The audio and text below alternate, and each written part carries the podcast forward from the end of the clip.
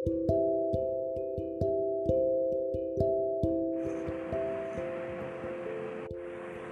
ਸ਼੍ਰੀ ਅਕਾਲ ਜੀ, ਮੈਂ ਹਾਂ ਦੀਦਾਰ ਸਿੰਘ, ਪਿੰਡ ਗਾਜੀ ਨੰਗਲ ਤੋਂ। ਮੈਂ ਤੁਹਾਡੇ ਸਾਹਮਣੇ ਸ਼ਹੀਦ ਭਗਤ ਸਿੰਘ ਜੀ ਦੀ ਸੋਚ ਬਾਰੇ ਕੁਝ ਲਾਈਨਾਂ ਪੇਸ਼ ਕਰਨ ਜਾ ਰਿਹਾ ਉਮੀਦ ਹੈ ਤੁਸੀਂ ਪਸੰਦ ਕਰੋਗੇ। ਚਲੋ, ਸ਼ੁਰੂ ਕਰਦੇ ਹਾਂ। ਮੈਂ ਦੇਸ਼ ਲਈ ਜਾਨ ਵਾਰੀ ਕੋਈ ਸ਼ੌਂਕ ਨਹੀਂ ਸੀ।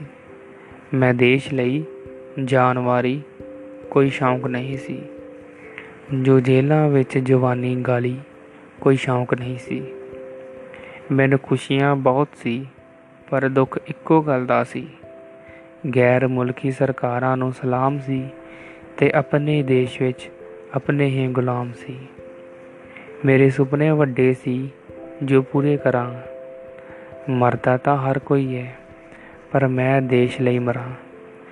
ਜੇ ਅਣਸ਼ਨ ਕੀਤਿਆਂ ਆਜ਼ਾਦੀ ਮਿਲਦੀ, ਮੈਂ ਵੀ ਅਣਸ਼ਨ ਕਰ ਲੈਂਦਾ।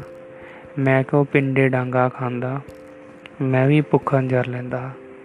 ਚੁੰਮ ਕੇ ਮੱਥਾ ਮੌਤ ਦਾ ਗਲ ਆਪਣੇ ਨੂੰ ਲਾ ਲਿਆ। ਚੁੰਮ ਕੇ ਮੱਥਾ ਮੌਤ ਦਾ ਗਲ ਆਪਣੇ ਨੂੰ ਲਾ ਲਿਆ। ਮੈਂ ਆਜ਼ਾਦੀ ਮੰਗੀ ਦੇਸ਼ ਦੀ ਤੇ ਸੌਦਾ ਜਾਨ ਦਾ ਪਾ ਲਿਆ। ਮੈਂ ਆਜ਼ਾਦੀ ਮੰਗੀ ਦੇਸ਼ ਦੀ ਤੇ ਸੌਦਾ ਜਾਨ ਦਾ ਪਾ ਲਿਆ। ਧੰਨਵਾਦ।